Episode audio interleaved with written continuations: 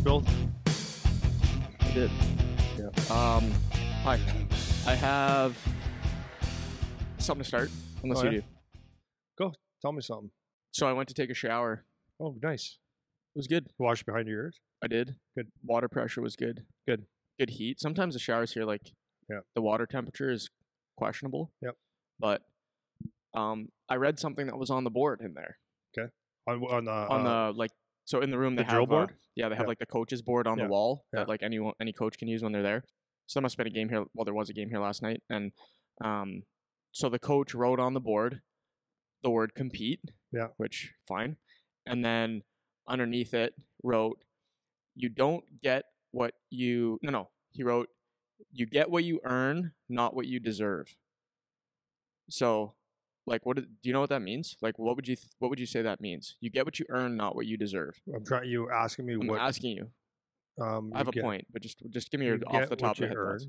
you get what you earn not, not what you deserve Not what you deserve. Okay, so if I'm, I, I would say that means like just because you're a good team doesn't mean you just get to win. You have to still earn your victories. okay You, you, you fair don't, enough you don't get uh you don't look you can flip that though right? You could deserve Here's- you could there you we could go. you can earn your ice.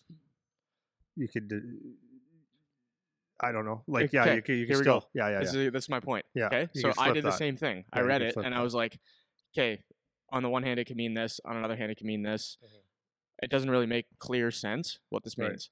Yeah. so my my point to bringing this up is i'm an adult you're an adult i and I'm reading this- are 12 Yeah, and I'm reading this going like, I don't really get what that means. So I doubt. I mean, I'm sure in the moment when he wrote it down, whoever or she, whoever this coach was that was in there, said, "Okay, this is what this means," and explained it, and maybe it made sense the way he explained it. But this is why I think it's very important to be very careful with the words that you pick and precise with just anyone, but as a coach especially, when you're trying to communicate a message, this is why we get so hung up on words, right? A lot of times when people listen to the podcast, they'll hear us, we'll say a word and point it out because like it's a big word or it's funny. Or if it's like the exact word we needed, we'll be like, oh, like good word or like whatever, right? And it's like kind of funny. But to put a serious note on it, it's actually important because if you can't say exactly what you mean, then things get confusing, right? So if you don't use the right word to explain your message, especially if you're a kid, it's hard to know what you're talking about because it can turn out to be ambiguous, as we say, right? So one kid that kind of half listened to the coach's explanation could read it after and be like, well, does that mean this or does that mean that or whatever? So, like for the coach, obviously he uh, he's trying to send a good message, a, a message of some sort that's good. I'm sure behind that there's something good about it. But when you're a coach, you have to be careful with how you say things because it can turn out to be confusing.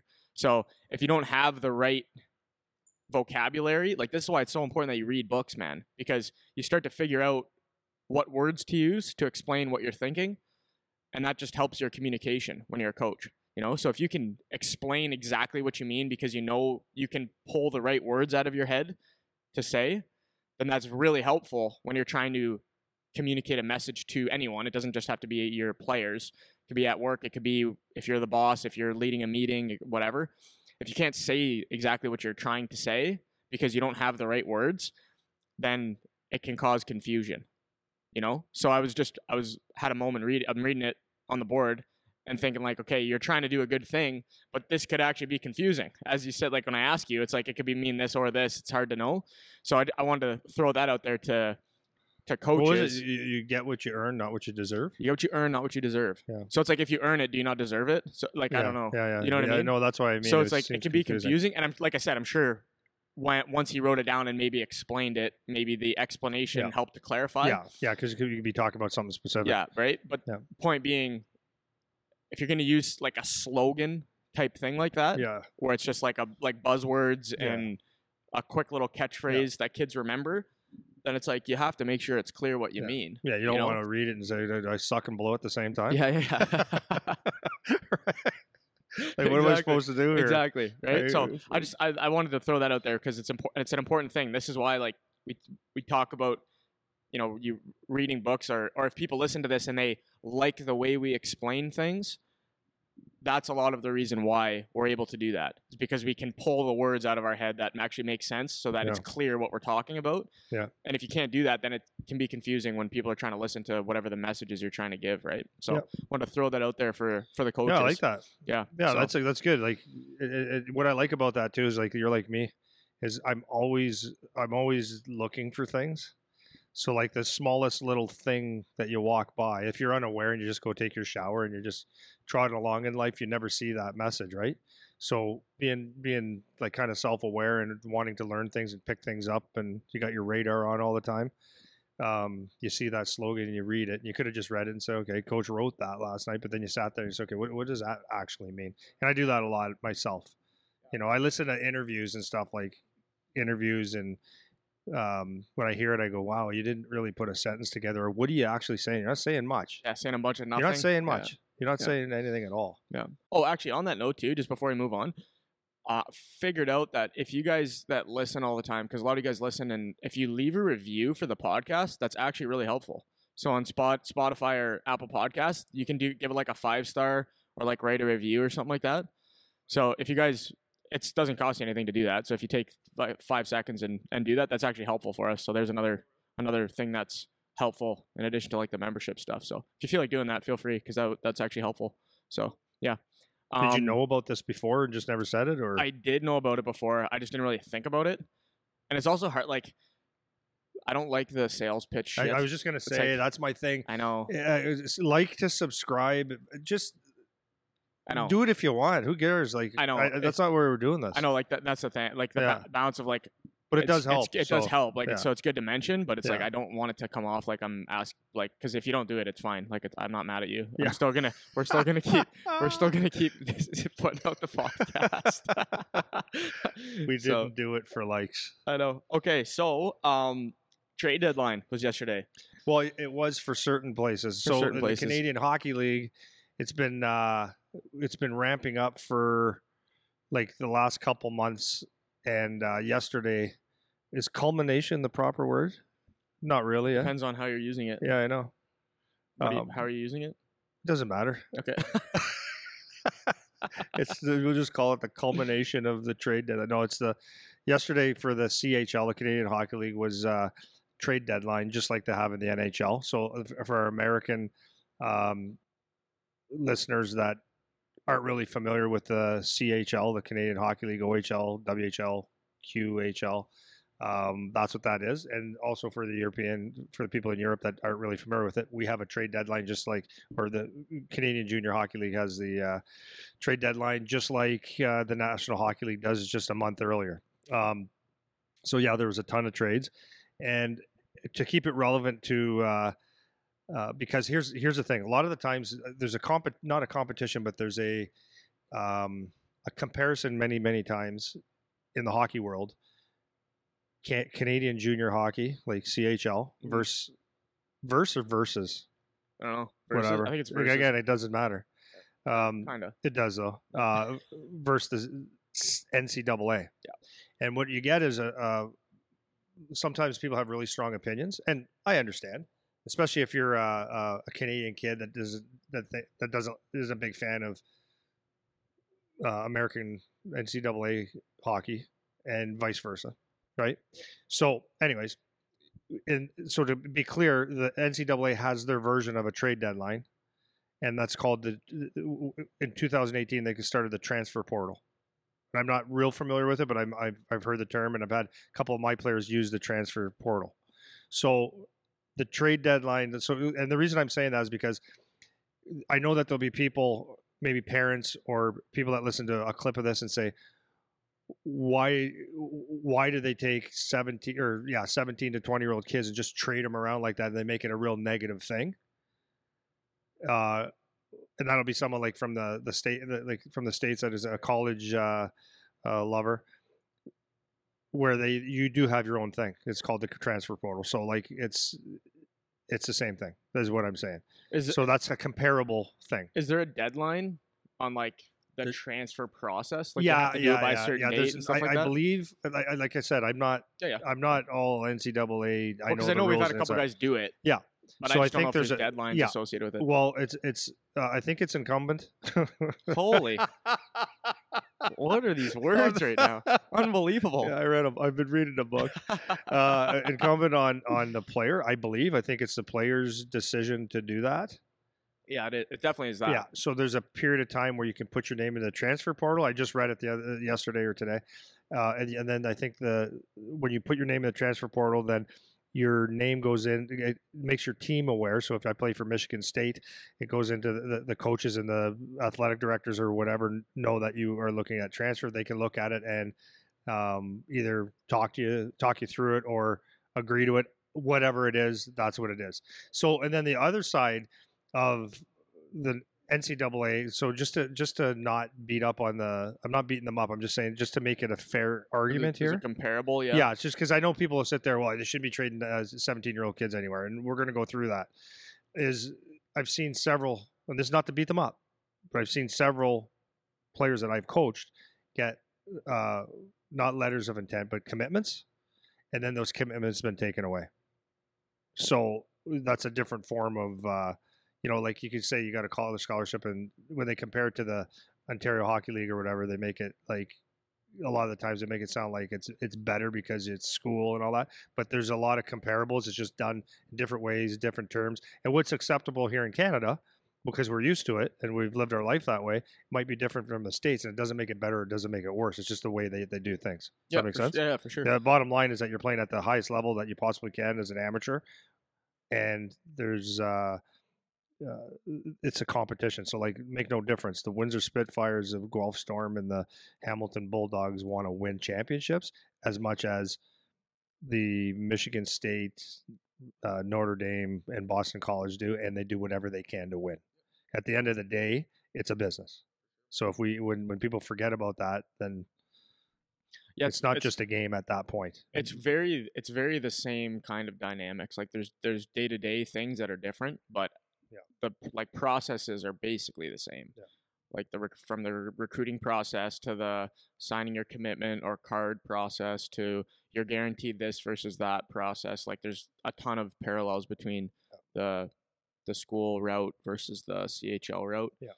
and so it's not it's not that different um Yeah, and if you're not producing in either one of those leagues, then they tend to want to get rid of you, Right. just like a pro. Yeah, guys running whether I mean the, the OHL is a little bit more because of the way the trade thing is set up. It's a little bit more. I'd say it's a little bit easier for those transfers to happen just because of the way it's set up. It seems like more of a process in the NCAA, right? Yeah, it does like for sure. OHL, like things can happen quick, like in one day. It could be like all of a sudden you're from here and you're going here. Whereas NCAA, it's not really like that. Like if, I think if you transfer, I don't know if you have to you have to redshirt a year if you transfer. You have to sit No, year. That, used. I think that was the. That used to be what it is, right? I think it changed in 218. Yeah. Because I mean, believe, I mean, even in just before COVID. yeah, because even in U for U Sports, like playing at the CIS, if you transferred school to school, unless unless you were graduate, unless you had graduated, so if you do like a four year degree, you can't transfer and play right away unless you went to do a master's after your four year degree. So you can have kids that do their four their undergrad at whatever school and then they go somewhere else to do their masters. They can hop right in and play. But if you tr- try to transfer within those two those four years of your undergrad, then I don't think you can. Or if you come back from pro and want to play Canadian college, you have to sit for a year before you do that. I don't know if that that's still a rule. I'm, I'm sure it is, but there's a lot of different things that are like that. But it's all the all trying to accomplish very similar goals at whatever the level is that you're you're Yeah. working with, right? So yeah. So so, anyways, the uh, that was a long way to get to this, but so over the last couple months, like so in Ontario, you saw some teams starting to make moves early. Like North Bay was making moves early because they had a pretty powerful team. and They started plucking players, so the trade deadline to them wasn't such a dramatic change. Like they kind of had a pretty good idea what their team was going to be. Um, and you saw a couple teams uh, do it that way, and then but the last couple weeks have been big time. So like and the trades were like wow, like draft picks. Like uh, Saginaw yesterday traded Pavel Minch- Mintyukov to the Ottawa 67s for nine picks. nine. That's that's incredible. Yeah. So that's there's questions within that, right? There's and we saw a lot of the teams out west there was ten picks or twelve picks that one team made for Yeah, Zellweger, for, yeah. for Zellweger, Yeah. um, early picks and stuff like that. So uh, it- it's really interesting. So like I wanted to talk about some of that stuff about the the philosophy, and I'm not a general manager, so I'm only speaking as a like a player, and I get kind of get the game, but I I don't have that. I'm- not a GM. So I can't see where it's at, but it's, it's but anyways, I want to talk about how the how some of this goes through the good, the bad, the ugly, um, what maybe a GM or a coach is thinking, an organization's thinking, and, and then taking taking uh, uh, taking through a player's mindset Perspective, yeah. maybe and, and parents mindset and and uh, what was the other mindset I was thinking to talk about is just um, like I guess when when I was a kid when someone got traded it it seemed like and it, it seems common when you talk to people that aren't really in the game it's like oh what how come they didn't like him or it seemed like it was always a negative Yeah. so it doesn't necessarily mean it's negative Oh yeah, So- when I mean, I mean, well, maybe the a clear example to like kind of lead you into what you want to talk about. Obviously, Windsor had the the blockbuster Shane Wright trade, where same thing they traded eight picks and a guy or something like that. So you look at that, and if you're taking the, that's a pretty, I think it's pretty clear to see why Kingston might do that. So you for got some people yes and some people no R- Right. So I'm gonna I'll lay out kind of a couple of the things, and then you can take a deeper dive, however you want to take it. So for Shane Wright, obviously fourth overall to Seattle, started there. They just sent him back. Just played at the World Juniors, and now he's got maybe because is Kingston? How's Kingston doing this year? Are they playoff They're- team? I think they're middle of the pack pack. on the east so they're not going to win. They're not necessarily going to win the championship. Like, uh, I mean, cr- crazy things happen, but unlikely. So if you're from Kingston's perspective, okay, here we got one of the top players in the league, and he's going to be here for two months, and then he's gone for sure. So if I'm Kingston, it's like, okay, we're going to lose this guy. So instead of just letting him go out the door, and we have nothing after that, it's like, okay, we can make this move, get a bunch of either young players or a bunch of picks to help build the team up again in a few years once he's gone. So instead of just hang on to him for the sake of hanging on to him, it's like we can make that move and and that will help our team. And then if you look at it from maybe from Shane Wright's perspective, it's like, okay, I'm here for two months. What do I want to do? I want to win a championship, right? And because I know I'm gone next year, I'm not going to be back. So that's where you can see that's a good example of where both parties would be happy with what's going on. It was a good situation. It wasn't, or it wasn't necessarily a bad situation that led Kingston to say we need to get rid of this guy. And from Shane Wright's situation, it's not I hate Kingston, I want to leave, right? So that's just kind of one example to kind of lead you into whatever you want to where, wherever you want to go with that. Yeah, so that was what was I kind of was going to say is like why would why would a team trade a player like like obviously there's reasons but like what makes a team trade a player? And you look at a when you're taking one of your star players or someone that is a fan favorite you you hear that he's up for trade or he got traded and you get picks it's like on the onset you go well what that's no good. That can't be any good for us. Or they get a player that's uh two players that are different styles than the guy that you got rid of you say well uh, what are they doing? This is crazy. But at the end of the day when you're making a trade like it's it's for the team it's like you want to make the team stronger. Right or make it stronger for the future Yeah, so like it- weaker to make it stronger. yeah, yeah, yeah, yeah, yeah. Yeah. So like when you're making when you're making a trade, you're you're looking at okay, how do I make my team stronger for the future and for now? So um, if you're not on a winning, if you're not going to win, especially in junior hockey, if you're not if you're not going to win, or if you're not in the hunt to win a championship or to go really deep in the playoffs, then you got to look at your the assets that you have and say, okay, like we're going to keep this 19 year old around for two months, like you said, or do we give him a chance? Like, and that's and, and I got to be honest with you. I think like from a lot of the people that I've dealt with in junior hockey, they they try to do the best for the kids as well. Like I know a lot of people say no, they don't. They're just uh, they treat them like a piece of meat. Yeah. And and sometimes, yeah, for Yeah. sure, sometimes. But for the most part, you know, these people have been around the league for a long time, and they're they try to treat the kids good and try to give them their best. You know, do r- what's right for them. So they try to make the team better. Bottom line Yeah, for so sure. we get we we trade him and get different assets or whatever. So do you Yeah. have something to say? Well, and just from the player perspective too, I'll probably keep trying to throw a little bit of the player perspective on it. I know you can speak to that too, but just to give a little different angle on it. I remember just playing junior also when you're going into your last year or you know you won't be back necessarily, like you want to win. So players don't want to end their career like not making the playoffs or not going deep into the playoffs, right? So I, I just remember that that mentality with older guys that I played with, and then once I was the older guy, it's like you want to win, man. When you know you're going to be done, you want to give it a good last push to make it, and then you're off to the well, next but, thing. but right? even especially if you're a, a last year guy and you don't have a pro contract, right, you you, Yeah, yeah, yeah, you, you try to end that off the best you can for a couple reasons, so you can so you can win and end it on the right on the right note, and maybe to earn one yeah, exactly. go deep in a playoff run. Yeah, and that's what you see even with like just another example that um, going back to the team thing, for what you were saying with you know building for the future. Like sometimes teams will make themselves weaker to get stronger. Yeah. you saw that. You see that with with Saginaw, right? Like not Yeah. one of the picks they got for Mintyukov was for next season, right? It Well, was twenty. It was yeah. twenty twenty four. Yeah. To 2025 26 there's obviously there's there's more wrinkles to that because maybe they trade for other picks and Yeah. whatever but or for other players but you can see that also from the team perspective. It's like, okay, we're gonna give this guy his shot, which is why you most of the time just see older guys getting traded. You don't mm-hmm. you don't see as much the younger guys unless it's part of a bigger deal. Yeah, and I also believe, and I'm not 100% sure of this. My son's in the league. I probably should know this. but I do believe that I know there's a, a window to that you can trade a first round pick. It's a small window and it's Yeah. it's not to disrupt their school. And they don't they're not big fans of moving first year players. So I I'm actually pretty sure that if you're a first year player like a 17 year old that I, I, I you'll have a hard time finding that. Yeah.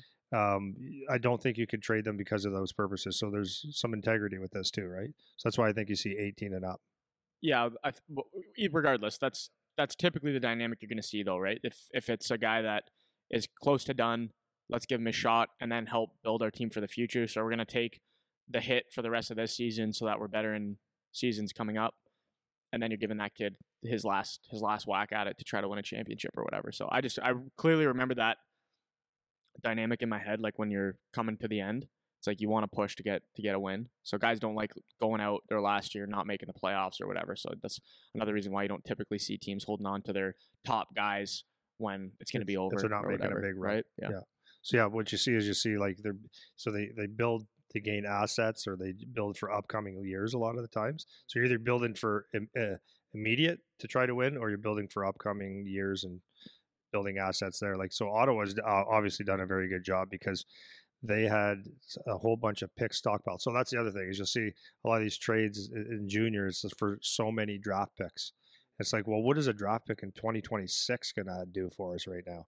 But the, the the deal is that you have so many draft picks that you can package draft picks up and get good players. So those are just become assets. And like I think Ottawa did a really good job with it because they had a lot of uh, they have a good team and they're a fairly no I wouldn't say young team but middle of the pack age like 18 a lot of 18 19s and they had a lot of draft picks so they got a good team still and they managed to get arguably the best defenseman in the CHL in Mintyukov to come and play for them and Logan Morrison who's an overage goal scorer without giving up a whole yeah players and they still got draft picks. So it's like wow that's that's a job well done. Yeah, and one thing that I really like about the if you follow the OHL, well, even the team accounts, I guess, but the OHL accounts when they um, post about what the trades are, they put in brackets where the pick came from, right?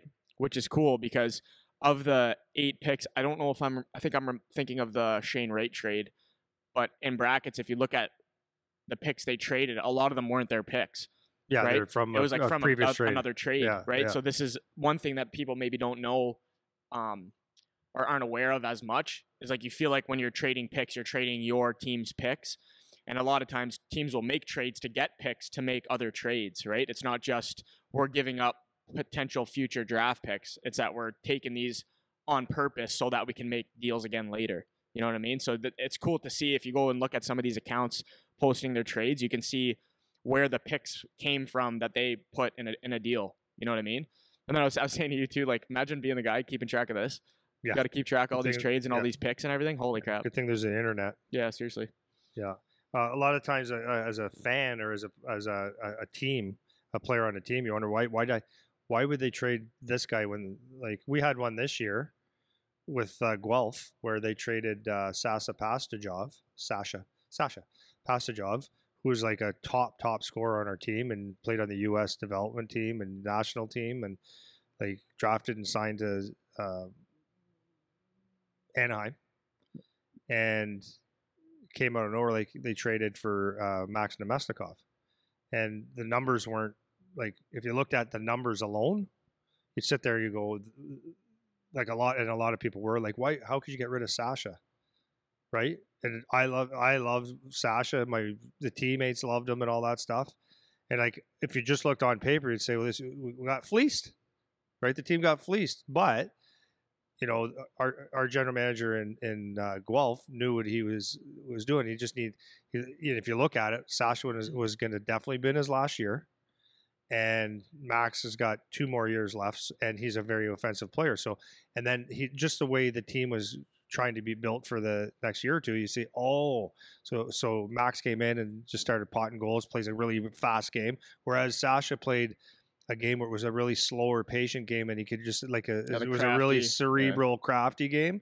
And you know, for some guys, that might be hard to play with because you know it's like bang, bang, give me a puck where he can hang on and Yeah. have a little bit of patience. So you could see where oh now I see where that fits in. Well, well plus So- they had picks too, right? Or no? Was it a one for I one? believe they got picks. I don't know. I, I forget, but let's say they did. Yeah, whatever. I think they did.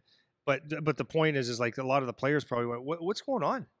We got a guy. We got a guy with thirty points, and we're taking a guy with five or ten. What, what, what's going on?" But then it uh, then it makes sense long term, and it makes sense yeah, and I mentioned this as a playing style, like filling positions and stuff. yeah, I mentioned this previously too with that specific trade, but that was an interesting one because I didn't. I, I remember saying that I heard an interview that George did talking about that trade, and these are things that people that are just sports fans or whatever don't think about, right? So f- what George said with that trade specifically, I know I might be repeating myself, but whatever. He was saying that Sasha, it was it was likely at the time that Sasha was going to go play for Team USA in the World Juniors because he had played before, right? That didn't end up happening, but it easily could have. So now you're missing your top guy for a month, and then he's probably gone next year, right? So Yeah, there's that's right, another the other thing. Yeah, there's another situation where similar to some of these older guys that get traded, it's like you you don't expect this guy to be back. We're going to be missing him for a month, and the position Guelph was in, it's like we need to win some games. We need to have our top guys here. So for Guelph, and then for Sasha too, it's like you're giving him a chance to go to Sarnia, who's a really strong team, and make a run Making a possibly run. there, right? Yeah. So it's like there's another thing people don't think of from Guelph's perspective. You could sit there and be like, "What the hell? Why would they get rid of this guy?" But then when you actually dig into it a little bit more and, and hear the reasons why, now it starts to make a little bit more sense, right? that's why some guys have jobs doing this. and Yeah, some yeah, yeah, guys, that's some right. people are just fans. Yeah, yeah, that's Right? right. Uh, the other thing would be why does a player, why does a team player, fair, why does a, t- a team trade a player, the the player doesn't fit the model anymore, right? Yep. Like you can draft a player and you think, okay, this is this is a player that we have and it's great and and it could be doesn't fit the coach's style. It's not the player that you thought he would be. He's not producing. He's uh, uh, he doesn't play the style that you thought he would play, and it's just it, it's just not a good fit anymore for. And the and the team could look at it like for both, like maybe we're not a good fit for him, he's not a good fit for us, and then they you know they try to give him a better place to go and make the team better as well, Yeah, right? and then I think there's that, and then there's also that. Um, I mean, to go back to kind of we talk about roles a lot. I've mentioned this before also. If you have too many horses that play the same way, then there can start to be some conflict with what's going on, right? So if you have if you have three guys on your team and all of them like to carry the puck through the neutral zone, well, only one guy gets to have it, right? So it's like, okay, we have three guys that do the same job instead of keeping all three where they get frustrated because maybe they don't get as much ice or they don't get the as many touches as they'd like. Maybe we can move them and get a couple different role players that can fit better around the guys that can carry the play, right? We don't need you don't need nine of the same player on your team. That's why you have roles. That's the point of roles, right? And oftentimes if you have you look at top top teams in the NHL or top yeah, I guess top teams like McDavid and Draisaitl, they don't play the same way because that would be conflicting.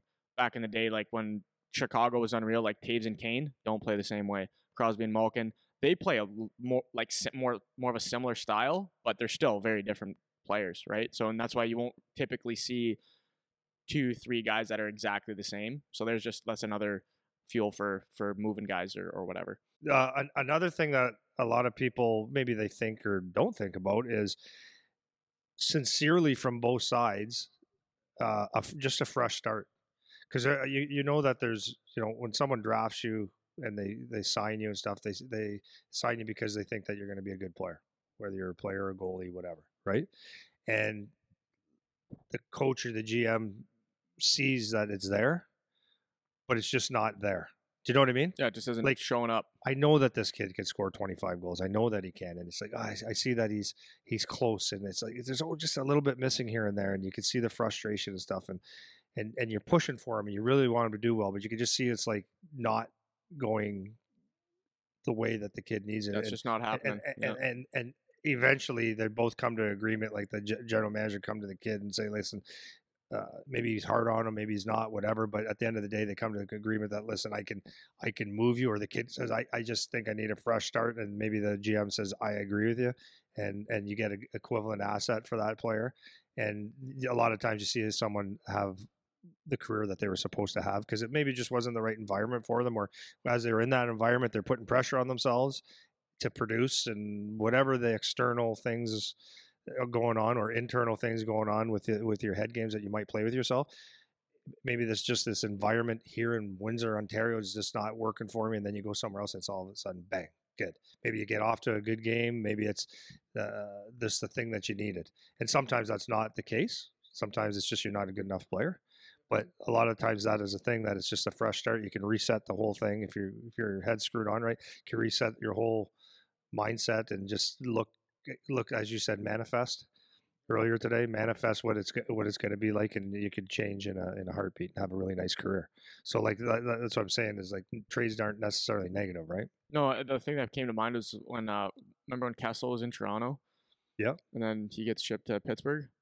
After that, was it Pittsburgh right after that? I think so. Toronto to Pittsburgh. I think that was what what happened to went- Kessel. pittsburgh toronto was it no toronto No, Toronto, pittsburgh yeah you're right But it was No. like yeah, it was Toronto Was it? Pittsburgh. Yeah. Yeah.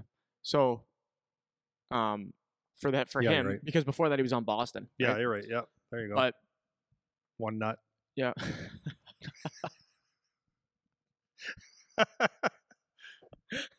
but so he's in Toronto. It, that's that's a good example of like you can see that he's got maybe some capability to be the franchise guy, and it just wasn't happening. They couldn't they couldn't make the team around him. It just wasn't wasn't working for whatever reason.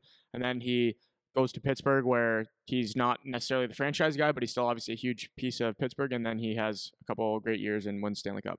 You know what I mean? So it's like could just be a need a change of scenery, whatever. Especially in like some of the Canadian market teams, you got all the media shit and whatever. And if you go to a team in the states, like they, they don't really care as much about hockey over there. So Yeah. well and Can be a some some guys like that's a good example taylor hall might be another one Yep.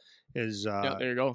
some guys are superstars, but they're not the guy that you want to hang your hat on or, or you put all the pressure on. Sometimes the, the superstar needs to be a second line, third line Yeah. fiddle, and then he'll just, you know, excel Yeah, there's a lot of those. for sure. And I think I For feel sure. like most most first round picks and and arguably most first overall picks even end up being something like they need support. Like cuz there's very few of them that are like Crosby, McDavid, MacKinnon that are just like they can carry the squad kind of thing. But even MacKinnon arguably like he's got good support on that team, right?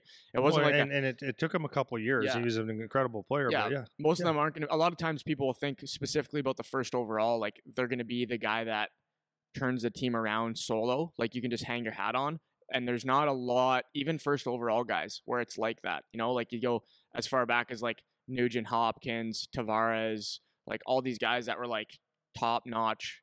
Tavares is another good example of that. Like, was one of the best or one of the top junior hockey players, maybe ever in the OHL. Well, I think where people have to really understand it, and I, I don't know if people actually can, like until you play. Like I've used this before. Like you could be a superstar. You, you mentioned does Connor Bedard's game translate, and then like I'm sure it does. Like I'm sure it does, but not today. Like and, and even you look at McDavid, he was like a star coming in, but he wasn't. He doesn't understand that game as an 18 year old as like he does now because if you if you think about it like you're a really good your first overall centerman drafted in the NHL and then you're lined up against Patrice Bergeron well that face off the chance of you winning that face off is very very slim not saying that you're not going to but it's very very slim because he's taken thousand. I can not how many faceoffs, and he and he understands the pressure and where to put it. And he can read you like a book because he's done this thousands and thousands of times. So so that first overall pick or that young guy has to learn how to get to that. It's the experience that'll get you right. It's it's coming in on you know what you did in junior or even the first couple of years of pro if you're coming if you're if you're entering a zone uh, offensively and let's say you take whatever angle that defenseman that veteran defenseman has seen this and he might have 10 years on you and he's just that much bigger stronger but but even more importantly he's done this and he was a first round pick most likely if he's in the NHL his, himself with 10 years experience and he's had this zone entry hundreds and hundreds and hundreds of times with guys uh, better than you. So that this is not a shocker to him. Right? So it's it's that experience that makes a big difference to come in. So yeah, the pressure thing is you have to learn learn and earn, right? Yeah. So you like bring it back to the trade thing, that's what a lot of times to your point about the fresh start. It's like sometimes you get these guys that maybe they there was more expectation than they were capable of delivering or there was more expectation than they were capable of delivering in that situation. And like Tavares is another good example with New York, like just couldn't get him over the top. So after what whatever he was there for five six years maybe, I was like, okay, like this ain't working. We'll try to start over because you have that one guy. If he's supposed to be your guy, you can't bring in another guy until that guy's gone. You know what I mean? So a lot of times, whether it's OHL, CHL, or or the NHL, you can see that a lot where it's just we gotta we gotta shake things up, yeah. kind of thing, you know. Yeah, for sure. Um, a lot of times that a, a player asks to be moved because he's just not happy. And what does not happy mean? Well, a lot of times it's ice time. A lot of time it's you know they just can't seem to get up the depth chart. But sometimes it's just like, like and I know that a lot of people say, well, if you're not tough enough, suck it up. But a lot of kids miss home. like a lot of kids just would rather like if you if you come from where we live in Windsor, Ontario, that's the southernmost point in Canada, and you get drafted to the Soo Greyhounds or the Sudbury Wolves or the Ottawa 67s, you're eight to ten hours away, and maybe just playing in London or Sarnia or Saginaw, like or Guelph, where you're two three hours away, makes all the difference. Where you can see your mom once in a while see your mom and dad once in a while, your brothers, and you can if you get to go home, uh, you get two days off, and the team says you can go home for a day, you can actually do it. Like that, that could be a thing, and then uh, you know, so the, sometimes a team will trade a kid just because they, because when you when you have that issue where you're you're, gone, mentally gone, you can't perform anyway. So if a team recognizes that, that's another reason why they say, yeah, we're gonna we'll we'll, we'll make you happy if you can if we get the right assets and stuff like that, right? Yeah, there's a human element to trades too that people don't see. I know maybe, maybe we're going to talk about this a little bit after, but um, just maybe to mention it now, like people don't think about some of those other circumstances sometimes, especially if you're like uh, if you're a fan, if you're just a fan and you watch the games, you forget about like the people that are behind it. You know what I mean? It's not just like there's there's a lot of life circumstances. Most of your time is spent away from the rink and away from the gym and there's a lot of other things going on that people don't necessarily see. So if you have, you know, you live in a, a place where you have a whole lot of really close friends and then you got to move, you know, or if you're playing pro and you have a wife and kids at a house and then you get moved across the country, it's like these are things that people don't necessarily see uh, and they don't know what it feels like, right? So it's easy to, you know, have your judgments about the value of a trade or the reasons for a trade or whatever. And, and sometimes you'll see a trade happen where it looks like a team did get the the lower end of the deal and it might just be that they had no choice. Like this kid just said i can't play here. Like i can't do it anymore. And they have do they have to get this kid out of here. There's some they have to do something to yeah, get him out of here there's a mental state that the yeah. that that is just not he's not in a good mental state now. He can't perform. He misses home so much. He he does, hates the city. I mean that that could happen. Well dude and I, I remember that for for me. Like i'm a, i'm really tight with my family and because I have that, getting away from them is hard because like I want to see them, I want to hang out with them. We're tight, and I remember when I got traded, it was like it was three hours away, but it was like I'm completely out of my circle. I'm completely out of my friend circle. I'm completely out of my family circle. All those connections are weakened or gone, and most of them for the friend circle, most of them are gone. Like just overnight, it was like gone. Connections gone. Not talking to people anymore. Going to a new place where you don't know anyone and you don't have any social connections at all. And for somebody that like me, my the type of person that I am, I wanted to be close with my family. So that's hard. And other guys, it's not like that. Other guys, it's like they're happy to move to Sudbury and be like, I never have to see my family. Awesome. You know what I mean? So it's it, Or they could just park it and say, "I'm here for hockey," and they could just do it. Like, yeah, and it's cool. right, It's not everybody's built the same way. exactly. It So- doesn't make anyone good or bad. yeah, so there's those it- yeah. those human those human elements, personalities that you got to deal with, right? When I got traded from Sudbury to Hamilton, I was very excited. It was great. So I got to Hamilton, and the first house I went to, and I'm not saying this is negative, not not their problem. So th- this is a funny story actually. So I'm fired up. We had a game that night. We were playing against Peterborough. So I got in mid afternoon, and one of the guys, actually John Koppel, he listens to this all the time. So hi John. Anyway, so he picked me up, uh, but before he picked me up, so I went was getting changed, and uh, as I got in the house, there's two cats. I'm like, oh no, I, I can't. My eyes will well up like I'm allergic to cats, like nobody's business, like that.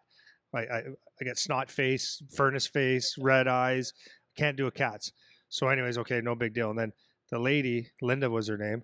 She goes, "Oh, Andy, uh, dinner's ready." And good thing I didn't say I was starving.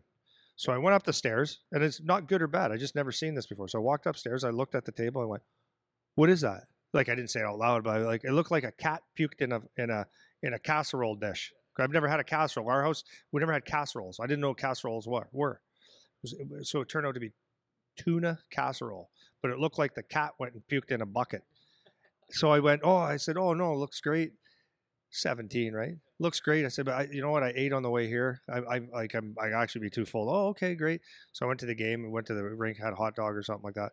Then played the game, came back, and then we went on a road for a couple days, and then came back, and it was Sunday morning. So we got back late. I think we came back from Belleville or something.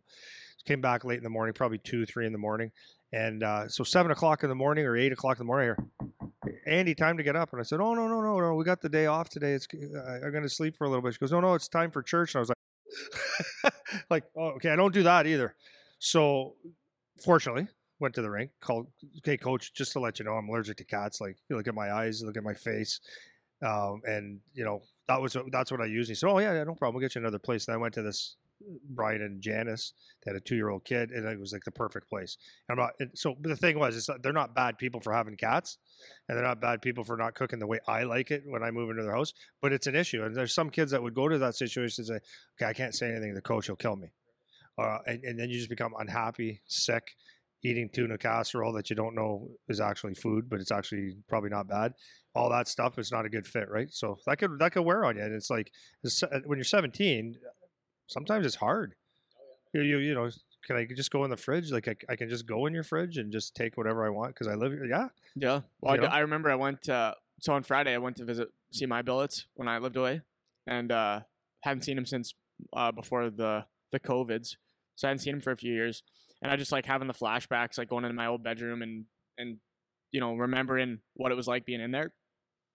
So for different different personalities, man, it's hard to deal with. Like there's a lot of things. There's a lot of things outside of just the playing part that people don't think about, you know. And it can be especially when you're in those critical development years when you're 16 to 20 whatever like those are huge huge years man and if you're in a situation that's not necessarily the best it can be it can wear on you man so that's just a, another reason where where things can go off the rails right yeah, hundred percent. So just maybe just a couple other reasons. This these ones might be just um, maybe more on the negative side from a team uh, where, but it's just the reality. Is sometimes a team gives up on a player.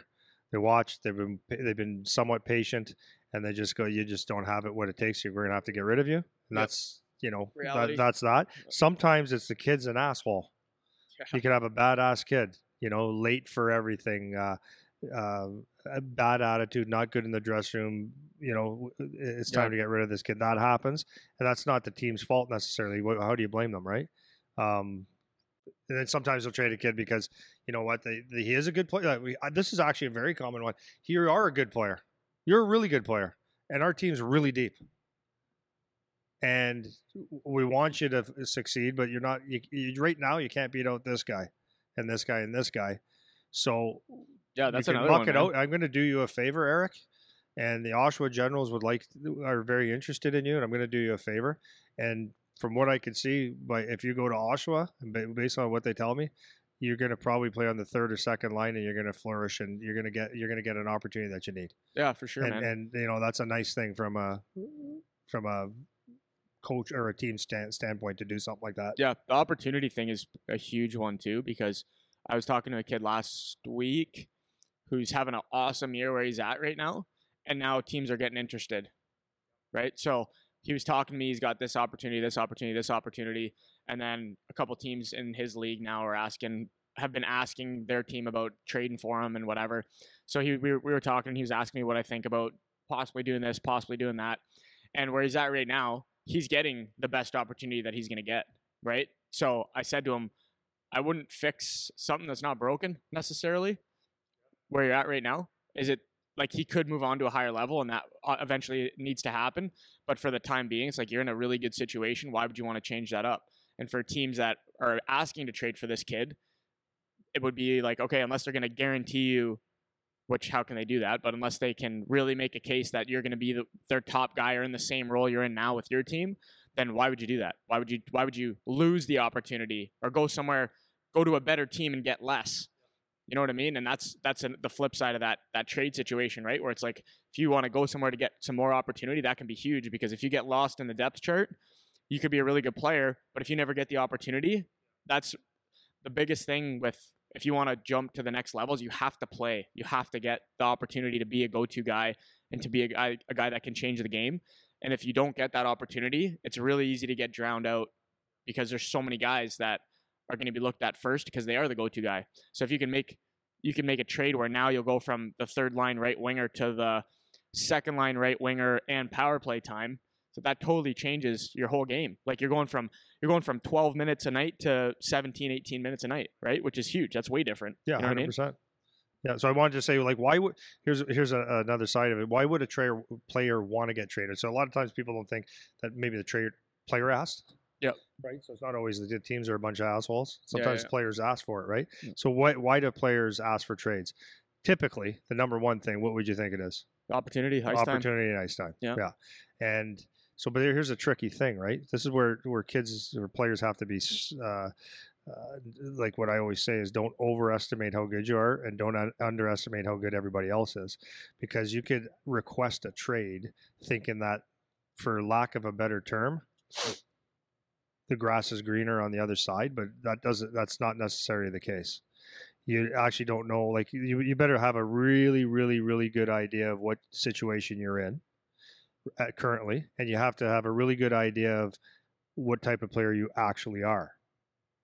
So for someone to even want you, right? If you're not getting a ton of ice time, what would, make you think that someone uh, is is really that attracted to to make a trade for you? Number one, and then if you do get if you do do that, and you know you don't have a uh, a general manager or coach that can communicate well with you and say, oh yeah, you want out here, you're out of here, instead of sitting down and say, okay, like I want to explain something to you, okay?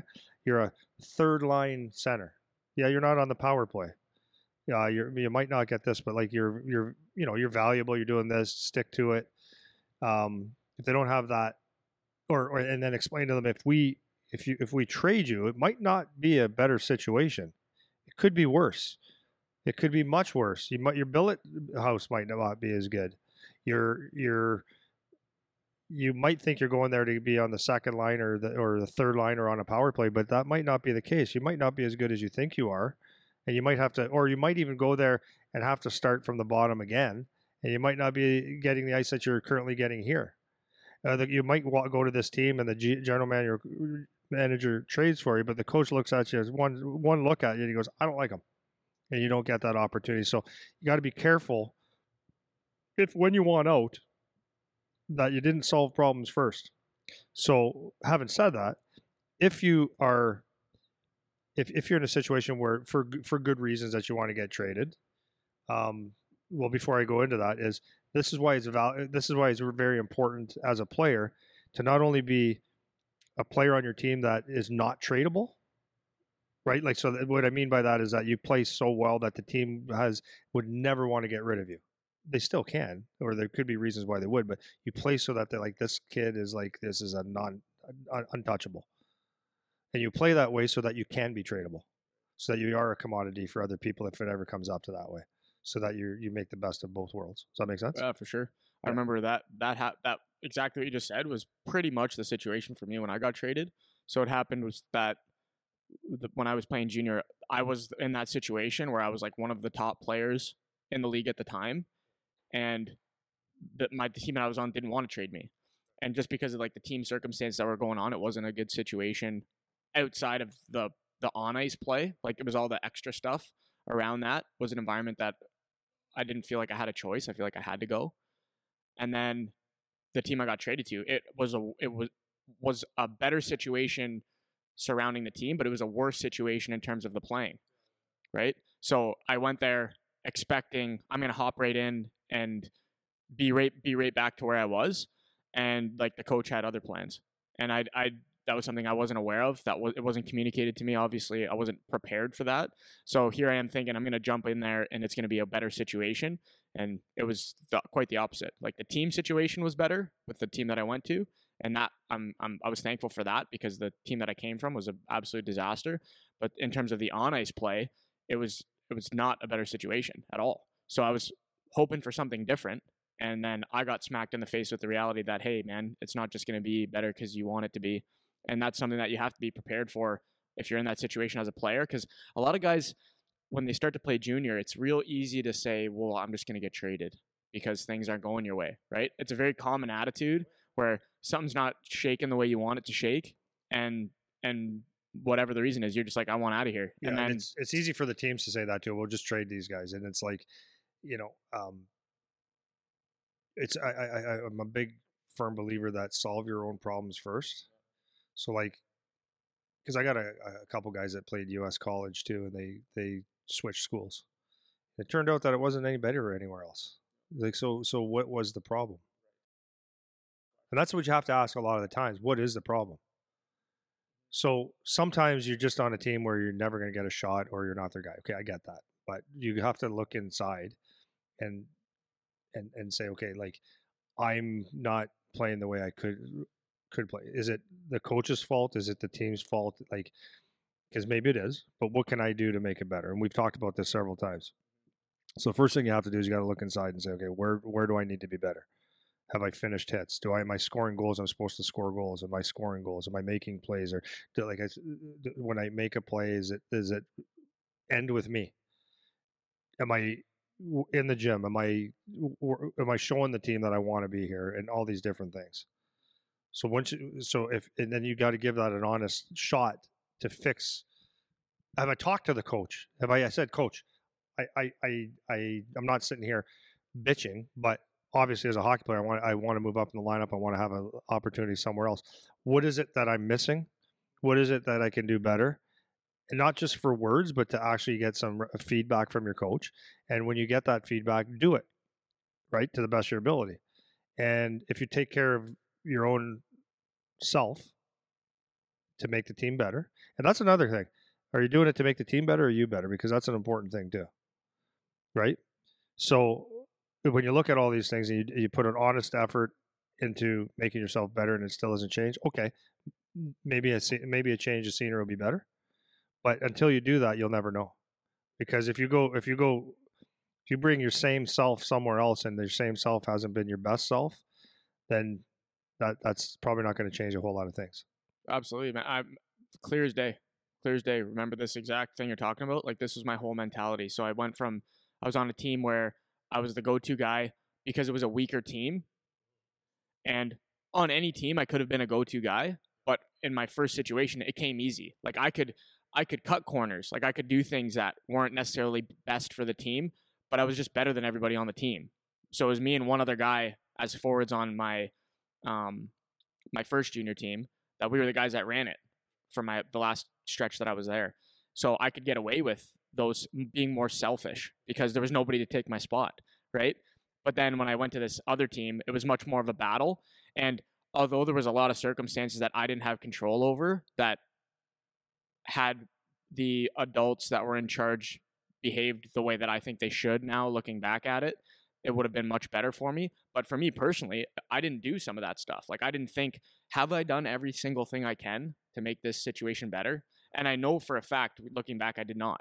You know, there was a lot It's of the hardest me. thing to do, right? It's Like taking the ownership, man. It's so hard, man. The hardest thing to do is to sit there and say I'm not good enough, or I'm not working hard enough, or it's my fault. That's the hardest thing to do. So hard, man. It's just easier to blame other people or say I'm better than that guy, but he's getting the opportunities. The coach doesn't like me. Um, I'd be better off somewhere else. Just the easiest thing to do. The hardest thing to do is to dig deep. To actually dig deep. Actually dig deep and say this is where you're falling short, and you need to be better because it's if you watch enough video, if you actually sat there and watched video of yourself, like unbiasedly or you, maybe even critically, you'll find some stuff. for sure, man. Huge. For sure. I can think of Huge. all the things right now for myself, like going back that I could have done different or done better. And man, I would absolutely die to have this perspective when I was playing junior. Like it would have just been so beneficial to have, or to have someone explain to me. you know, that's the other thing, and that's what I. That's kind of what I mean when I say that it would have been nice if the adults were were more like the adults and how they communicated with the team. But but that's not you don't get that all the time, right? And so to be able to ha- take the ownership and say, hey, like have I actually done everything I can do to make the situation better before you go say, hey, I want to jump ship to go to the next place? Because if on some level you're part of the problem, you're bringing the problem. You know what I mean? It's not just going to be the problem goes away because you think that it's somebody else, right? So that's why it's ve- it's important that you you're careful about what you're what you're asking for, right? If you haven't done the analysis and really tried to solve your own problem to the best of your ability first, then you're, you're just gonna the problem's gonna follow you because it's attached to you to some degree, right? Yeah. Well, and, and and the other thing is, you have to remember that this is just I'm this is not being disrespectful to coaches. This is just reality. Like if you play four years in the OHL, NHL, college. Well, college is a little bit different. They have a little bit more stability, it seems. But you're if you play four years in one spot, you're probably going to be there longer than the coach, anyways. So if you have an issue with the coach, that you're probably going to outlast them. I, I actually Adam said that when he did a podcast with us when he was playing in Chicago. Keenan was bagging the shit out of them, and he was just getting frustrated. And said Steve Smith grabbed him and said, "Just don't worry about it. You'll, be here longer than this guy." and it's funny when you get that perspective, right? So you sometimes you got to just plug through things. Think if, if you do your if you do your thing long enough, like with all seriousness and hard work and fixing problems and fixing your your deficiencies and just trying to make yourself a better player and practicing hard and doing all the right things. Normally, if you have the that basic base skill to be there, things will work out. I know. You know, It's one. Of, it's really one of the hardest thing, man. Like I remember the, but that's why when we talk to our guys now that are here training, I try so hard to explain this type of perspective to them. Like the all the the cliche things we say: control the controllables, make sure you talk to your coach, take as much ownership as you can. But it's so hard to do. Like I remember, it's so hard to do as the kid, and and maybe had I had a resource of someone giving me this information, it would have made it easier and it would have been helpful. And that's what I'm hoping when I'm trying to communicate it to our guys. But it is like I don't know why that, that maturity, like having the maturity to be able to do that when you're in those those years, it just it just doesn't doesn't happen a lot. And so hopefully, like hearing the information, being exposed to it when you're in those years, the 16 to 20, when it's this type of situation is possible. Maybe that's something that will better equip the kids to deal with the situation. Because man, it would have been so helpful to have that that like level headedness or the maturity to be able to self Well, that's analyze the thing. whatever. you have right? to have the maturity to listen to it, right? Yeah, yeah. And I look at, I know, I know, I t- talk to my son or other kids too, but just my son's my son, right? So sometimes I'll talk to him, and and, and there's a huge, huge, huge message that I'm giving him, not to be hockey dad, just like there's a huge message there, and it's like, yeah, yeah, dad, Yeah. okay, It's hard to grab and then it, and then man. he circles back, He's like, yeah, dad, uh, yeah, yeah, once it's his Yeah, idea. yeah. Yeah, exactly. but right? like, hey, he just turned 17. I know that's that's He's part of turned the 17, man. I don't expect him to be uh, running for president here. Right? Yeah. He's like he's he's an intelligent kid, yeah, but like there's only so much that that brain can absorb, right? yeah, and, and understand like as matured as, as he can be. Mhm. It's not uh, you know. So yeah, there's as much as you are willing to, and, and at that age, is as much as you're willing to admit that you need help with, right? So Yeah, that's a hard thing for yeah. sure. so uh, what's good about trades? Well, it can benefit a player because uh, as well as a team. that's a that's a good thing. You know, you come to a mutual agreement with your team. It could be everything it could be good up until this point, and the, you have a conversation with your general manager, and he says, "Listen, we have an opportunity. We thank you for everything that you've done for this organization so far. We can move you to a team. It would help our team." Uh, moving forward, you know, whatever the circumstances are, and I think this will be a good fit for you. You can look at each other and say, "Yep, okay, Eric, thank you. I, I appreciate it. And I'll go there and both parties are happy. So that's a good thing. It doesn't have to be a, a bad breakup, right? Yep. It's a, it's, it's a positive. Um, obviously, it could be a new energy, new start for both, right? But for the player, as it could be a brand new energy, brand new start. That's all good. Um, what you have to remember when you get traded, though, if you do, if you were in a trade market, is the positive side that you have to look at is someone wants you right? It's not just someone's getting rid of you. A lot of people look at it that way, but there's a team that's sitting there go, yeah, Eric, we want you to come to our team. That's a positive, and it's what you what you do with that opportunity is up to you. If someone wants you, that's a good thing, right? Yeah, for sure. So, um, and that team trading for you might have a better role for you. It might even suit you better. So it might be the best thing ever that ever happened to you know, and then just obviously the negatives, like I said earlier, is sometimes the grass isn't always greener on the other side. So if you initiate a trade and, uh, um, you know, you go to somewhere where you think it's just going to be great, sometimes not going to be as good as you thought it was going to be. Uh, again, billets, um, that that could be a thing where you live. Uh, the coaches, all those different things, you might overestimate how good you are, and you might might overestimate or underestimate how good you had it somewhere right? Like your billets, that's another thing. You could have a great place and then go somewhere. It's like the whole city, like everything about it's like, oh God, I don't like this, right? Traveling around, people forget. Um, and then the negative too is that you you you form a group of buddies when you're on a team, and that's the that's the hard part is leaving your group of buddies that you've you, you know you battled with and just hung out with and became very good friends, and, and those real critical points of your life. Yeah, so definitely. Yeah, I think the la- maybe the last thing just to leave something with uh with the adults.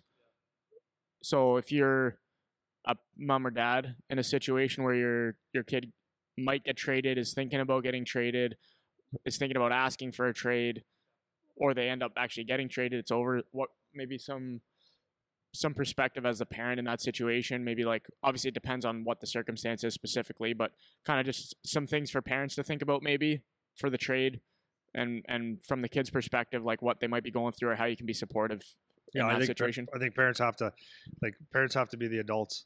Like again, we go back to solving problems and like the easiest thing. Like that's what I mean. Like uh, kids will be a reflection of the parents a lot of the times.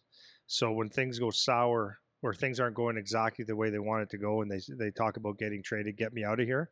That kind of is a reflection of the parents a lot of the times because a good a good parent, I guess. I'm just thinking it. I, I don't know how, how how else to say that, but a good parent that has a good perspective on their kid. Like if Charlie was to say to me, "Dad, I want out of here," I don't say, "Okay, let's get you out of here." You're not happy. That's not that's not the conversation we would ever have. Right. And to say that that conversation has never taken place, I'd be lying because every kid does it because you want it to go perfect for yourself. So every kid sits there, like, so I'm talking as an adult, right? Every kid is looking at, I want to be on the first line. I want to be on the power play. I want to be on the penalty kill. I want the coach to like me. I want, I want, I want, I want. When you don't get exactly what you want, you think you can get it somewhere else. So your job as a parent is to be able to look and say, okay, so you're having a little poopy pants here today, right? You didn't get the shifts that you needed, whatever. Like, and then uh, so your job as a parent is to explain what the, the best you can what they're going through. And you don't have to be a hockey player to understand this. You have to have some like life is life, right? Like you always said, you don't go walk into a company and start off as a CFO. You start off and you work your way up. So like that common sense should go can go to hockey whether you play the game or not. So okay, son, so you're having a, bad day. What is it? Okay, so did you talk to the coach? Have you talked to the coach? Have you done this? Have you go through all the problem solving things and say, you know, explain that the grass isn't going to be greener somewhere else necessarily, and uh, you know, explain that there is a, a, a battle and a struggle and a, and it's good for you, and to keep working and fight through and find go through your problems. So that's number one. That's what I would do first. Okay. If it gets to the point where the team, like it's they're talking to you, as an adult and or or the inevitable is going to happen or it's a serious conversation that it's best for both parties that it, you, we move your son. Okay, now as an adult, you look at it and say, okay, this is the reality now. Why is it better? You know, how's how can it be better? How do we deal with this? How do I deal with my kids' emotions? And you talk them off the ledge. So number one, and and I would be very guilty of this. First of all, I'd say, okay, right? I'm just being honest. They said uh, there's we're looking at trading your son. I I say, okay, not here, not here, not here, not here, not here, not here. As an adult, because number one, I don't want him to live eight hours away if I could control that.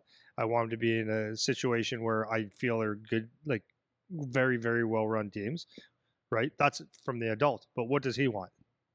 To play?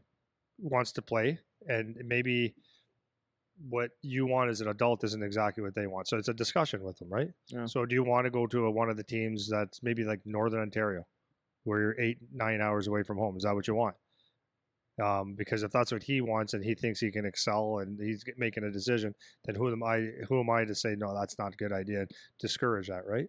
So it's um, discussing w- what he wants and, and and just taking him through having the proper attitude towards this, Yeah, for sure. right? That's the most important thing. And then just your due diligence of just uh, you know having adult conversations with your current team and GM and all that kind of stuff, like adult and thankfulness and all the respect that they they deserve. And then when you go to your new team, go there if if you get traded, go in there with the right attitude that you're going to work and you're not anything special and you know it's just, it's the same thing over and over but making your son aware that okay you're going to have new billets you're going to have new new issues and all that stuff you just want to make your your son's transition as easy as possible from a that he can just concentrate on the hockey part and with a good attitude Yeah. you know yeah. what i mean Yeah, yeah, for sure, man. Awesome advice. i don't know if that was a good sentence or not but No, it's good because parents don't know, man. It's, you, if you haven't been in that situation or you haven't been traded before, you've never played yeah any kind of sport at a level where these kind of things happen, it can be hard to know. Like, what? it- so like we talk about it, and it sounds like yeah, obviously you're gonna run through the checklist, but like people don't even know what the checklist is, Hmm. right? So it's important to. but initially what happens a lot of times as parents it's like it's freak show right away Oh yeah, Like Yeah. if and you look at it through youth hockey and you look at through all the way up, when one thing doesn't go right, it's it's all negative and it's a freak show. Missed a shift. I've seen I you know talked to parents and a kid misses one shift and it's a dad's like, what the hell's going on here? Well, It's one shift. There's a thousand reasons why he might have missed one shift. Maybe he's got to get a cha- uh, skate blade changed. Don't freak out. So like, if the coach yells at your all these things. Don't freak. There's a reasons and and I think that's the number one thing for parents is don't freak out. Have a rational conversation and don't make don't take your kids' emotions and make it worse because I definitely would have the ability if if uh, my son was emotional about something either way good or bad to turn it up about 10 notches the, the the point would be is if your, if your son was having that attitude is to say okay okay then and and find how to make it better coach has a lot of decisions to make not just about you right yeah, for sure. Man, my make me real thankful for my parents because they were exactly that all the time. My dad and my mom both. It was always like, okay, let's like take a step back, talk about what's going on, figure out what the the best decision we can make with the information we have at the time and all that. They were they were great with that. They never ever did the the gas on the fire deal ever. Good. You're lucky. So uh, really lucky because then when when it came down to it and then we had to make a critical decision, I can now look back on it and feel like no regret about any decision I made because it was the best I could make at the time. I couldn't have done better. If I went back, I would have made the same decision again because that that was the one to make at the time because we took the time to actually do the problem solving steps, right? So it's important as parents because it's really easy to fly off the rails. I don't have kids, so I, I don't know what it's like to you know look at your kid in a tough situation or whatever, but um, I can imagine, and having been a kid in a tough situation, I can imagine from the parent perspective that real easy to fly off off the handle like you're talking about. So Yeah, but as a parent too, is just don't don't also remember, it's like the prince, the school teacher calls and says, "Yeah, uh, Johnny got." I'm gonna use Eric instead. Eric got in trouble at school today. A lot of parent, a lot of parents will make excuses for the kids before it starts, where your kid could be the asshole. It's the same with with um, when when when they're away from home and they're playing in these situations and, and you get one perspective and that's your kids then you might say you're working hard right you are you, you working hard yeah i'm in the gym every day okay that's good are you though are you actually there number one number two when you're there, are you actually working hard and is there a purpose? Like, are you actually doing the work? Is it productive and are are you just there because you have to be? Like, there's a difference between doing it well to the best of your ability and actually being focused and just saying you're being there. So, like, a lot of times parents freak out and defend their kid before their kid needs to be defended. Yeah, Maybe the onus is on their kid, right? yeah, for sure.